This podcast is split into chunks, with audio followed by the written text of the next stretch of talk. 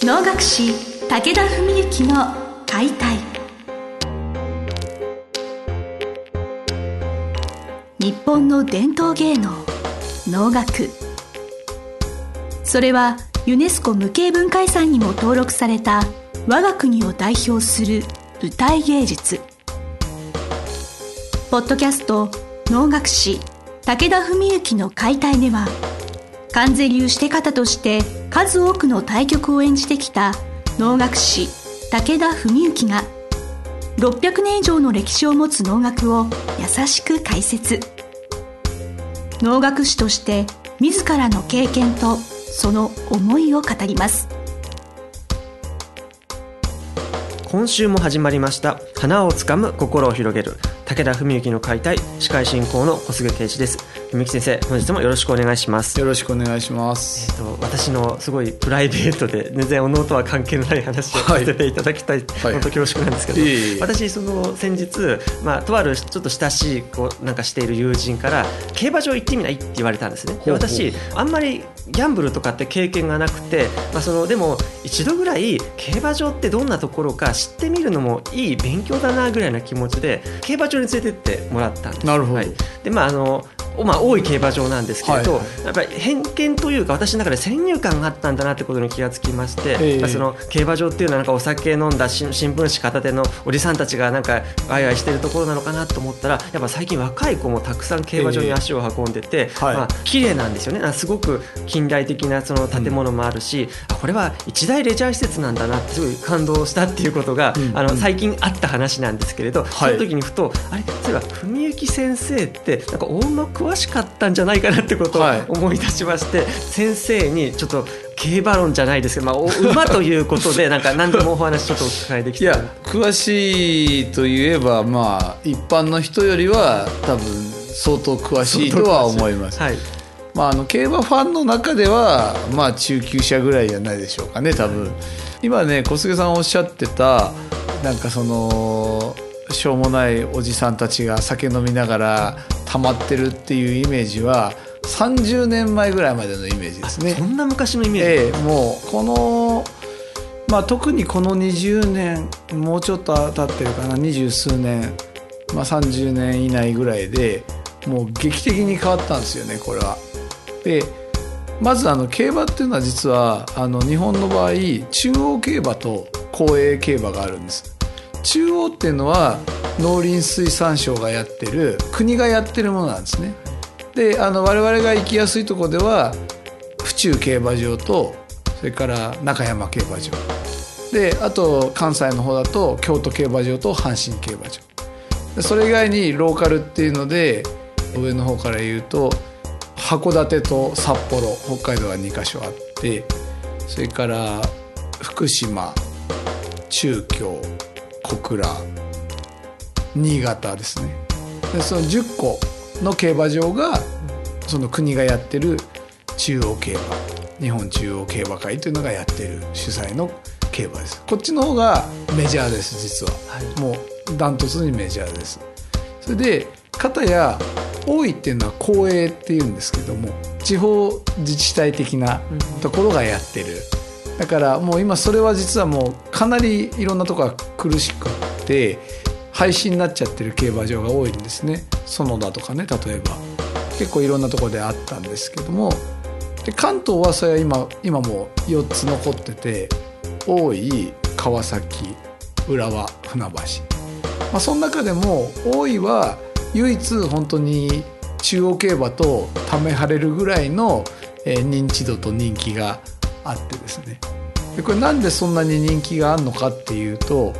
それが二十数年前画期的なことを始めたんですね。はい。それがいらっしゃったナイター競馬なんですよ。ナイター競馬。ええ。トゥインクルといってね。だから多分3時とかからじゃなかったですか？そうなんです。あのあこういうで8時過ぎまでやってましたよね。そうなんです。9時近くまで。あのその6時間ぐらいは、はいやってるんだ、最後まで言えなかったんですけど、はい、中央競馬は基本的に昼間なんです全部、で日本の競馬は全部昼間だったんです。それが二十数年前に大井があのいち早くそのナイター競馬っていうのを始めて、まあ、真冬はできないですけどもそういうのを始めて夕方から夜にかけてやると。でまあ今は川崎もナイターやってると思いますけど、まあ、そういうふうにしてで実は中央競馬とかよりもむしろ大井とかの方がそういう一大レジャー施設みたいな方向に結構いち早くこう舵を切ったそれが多いなんですね。6時ぐらい6時過ぎ7時ぐらいになってきますと、はい。そのスーツにネクタイを締めた、サラリーマン風のお勤め帰りの方とかがいらっしゃって、はい。なんかまあすごく、まあ、お今風と言いますか、はい。あのかっこいいんですよね。まあそれでなんか楽しげになんかいろいろ友達とおしゃべりしてるのを見ると、居心地のいい場所なんだなここはってだからナイターが人気だってそうですね。もよくわかります。あの例えばだからそれこそ30年前ってことになっちゃうとね、そんなオフィス街とかって言ったってちょっとかけ離れちゃうわけじゃないですかだけど今はねもう例えば品川とか大崎とか、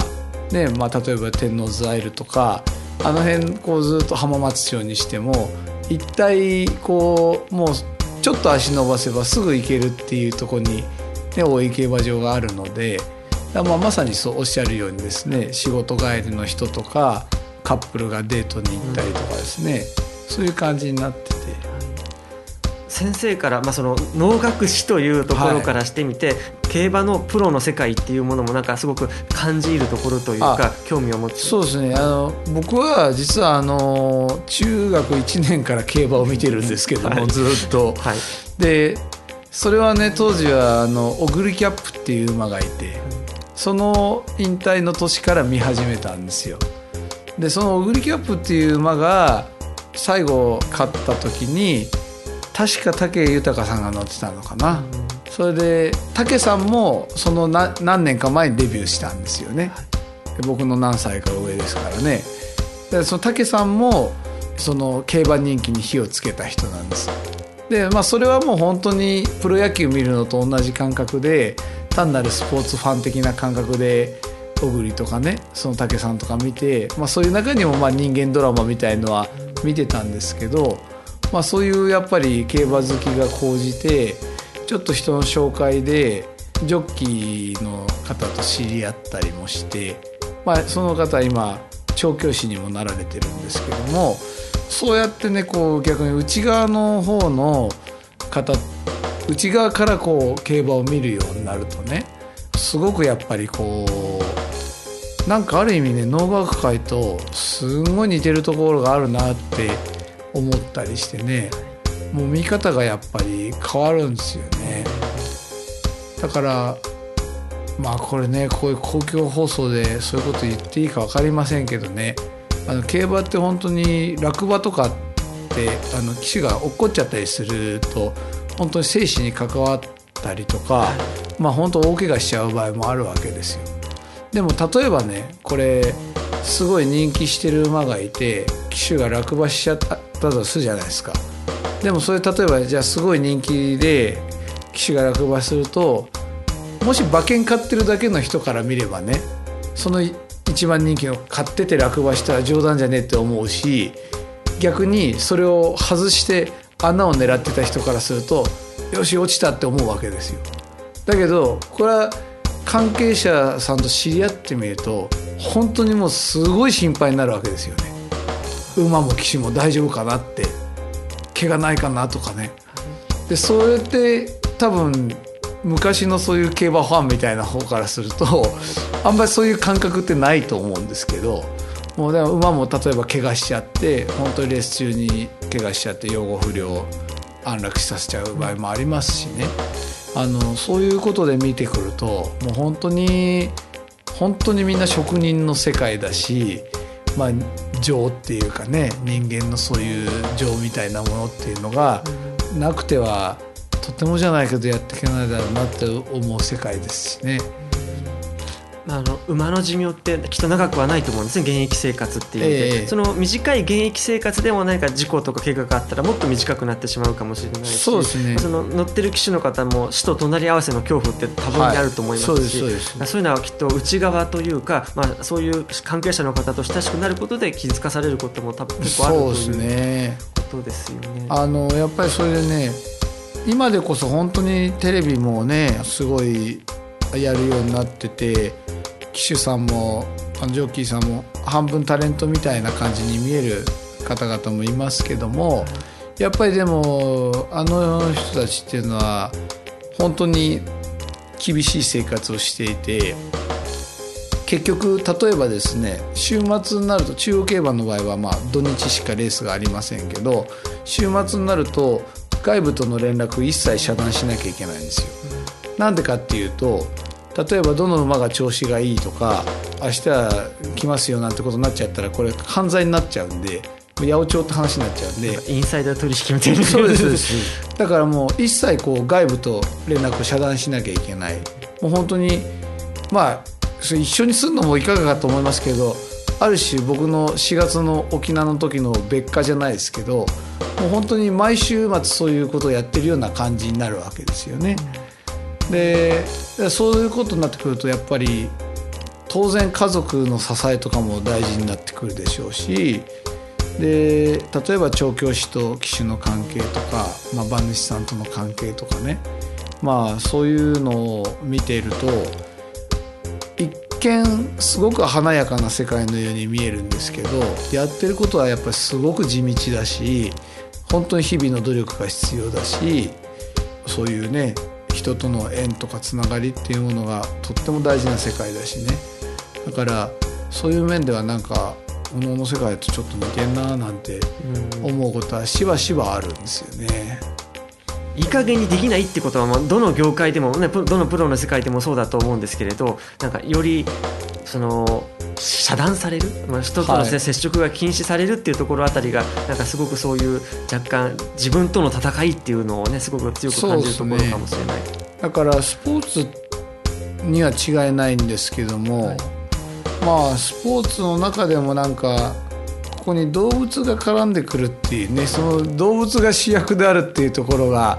結局なかなか人間のねこう人知を超えた結果を生んだりする場合があるわけであってそこがまた面白さの一つなんでしょうね。私はでこういうお話する前に思うところはやっぱギャンブルとして見ちゃ見てる部分が多分にあったんだなって思う中で、えー、ここの競馬にはやっぱスポーツとしての競馬であったり、はい、ドラマとしての競馬っていうのが、まあ、たくさんあるぞっていうのを、ね、ちょっともうちょっとあの目を向けるとすごい発見というか気づきがあるんじゃないかなって思いながら、はい、そうですね、はい、あのそうだと思います。ぜひ今度一緒に。あのちょっとあの私ちょっと試みとしましてこの番組でなんか何回かに一度、武田文幸の競馬論じゃ競馬談義みたいな回があったら、はい、なるほどどうなんだろう。まああの何回に一回だとちょっとあのリスナーが減るといけないんでまああの二三十回に一回でもいいかもしれないですけど、私もしかしたら増えるんじゃないかなってちょっとあそうですか逆に逆に。まあちょっとまあいろいろその私百回を超えてきましたんで、はい、あの先生が語るプロ野球談義でもいいなと思ってますし、ね、もう何でもまあこれからはもうちょっとその、はい、やっぱ能楽師という視点でもあのいわゆる競馬にしろ野球にしろいろんなものを見ていく中でどういうまあそのスターウォーズでもいいんですけれど、はい、あのどういう気づきがあるのかなってことをちょっとこれからなんかお聞きしたいなと。あ、の能楽師っていうと能楽師代表してるみたいになってもはばかりがあるんで、まあ能楽師武田文幸としての視点と言ってもらえればありがたいかもしれないですね。おっしゃる通りでございます。えー、はい、まあ僕能楽師の中でもちょっと変わってる方だと思うので。はい、あの革命児ということでいやいやそんなことないですけどねあのまあでもまあ一つ言えるのはやっぱ一個のことを突き詰めて知るのが好きな人ですね、あんまりこうあっち行ったりこっち行ったりいろんなのを浅く広くつうよりはこれと思ったらそれを深く知りたいという人かもしれないですね。まあ、それならではの解体というそうなんです番組名かもしれませんね。あのもっと解体していかなきゃなってなるほど思ったりもしたわかりました。はい、あの、はい、リスナーの皆様も今後ともなんか引き続きお付き合いいただけたらと思います。お願いします。はい、先生本日はどうもありがとうございました。ありがとうございました。本日の番組はいかがでしたか？番組では武田文幸への質問を受け付けておりますウェブ検索で「武田文幸」と入力し検索結果に出てくるオフィシャルウェブサイトにアクセス